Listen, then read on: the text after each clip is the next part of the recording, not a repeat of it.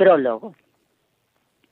En un remoto rincón de Rumanía, las olas del Mar Negro besaban la orilla con la misma ternura con la que una madre duerme a su hijo.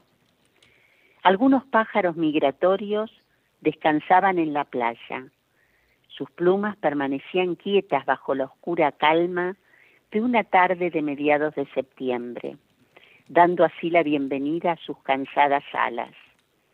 Un aire frío de fin de verano daba paso a la entrada del otoño, arrojando su ligero plumaje hacia un atardecer más sombrío y denso.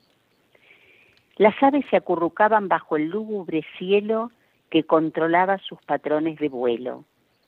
Habían viajado largas distancias durante muchos días, el equivalente a un hombre haciendo extenuantes maratones repartidos durante semanas. Pero el viaje todavía no había terminado para los más afortunados. Bien temprano, a la mañana siguiente, mientras el sol extendía sus tentáculos para abrazar un nuevo día, una de las aves más vistosas del grupo emprendió el vuelo tierra adentro hacia Medgidia, la ciudad natal de Afina.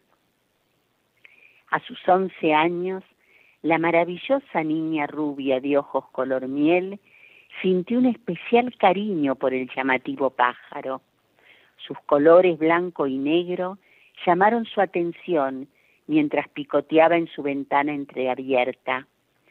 Sacó su dolorido cuerpo de debajo de las cálidas sábanas, agarró una galleta que su mamá había dejado en la mesita de noche y fue de puntillas hacia la ventana. Su madre, Siempre le había prohibido alimentar a estos elegantes pájaros que ocasionalmente aparecían en la ciudad. Pero esta vez la tentación era demasiado grande. Nunca había visto una cola de plumas tan impresionante a su alcance.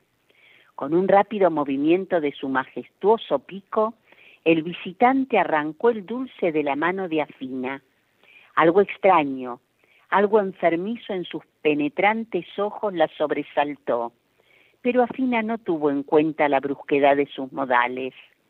Giró la cabeza sobre su hombro para ver si tenía otra galleta, pero en el momento en que volvió la vista hacia él, la criatura ya había salido volando, con dos rápidas aletadas y sin mostrar esfuerzo alguno en sus magníficas alas, atravesó poderosamente las corrientes aunque entristecida por su repentina partida, sin embargo, Afina se alegró al encontrar una hermosa pluma en el alféizar de su ventana que quedó como testimonio de la visita sorpresa.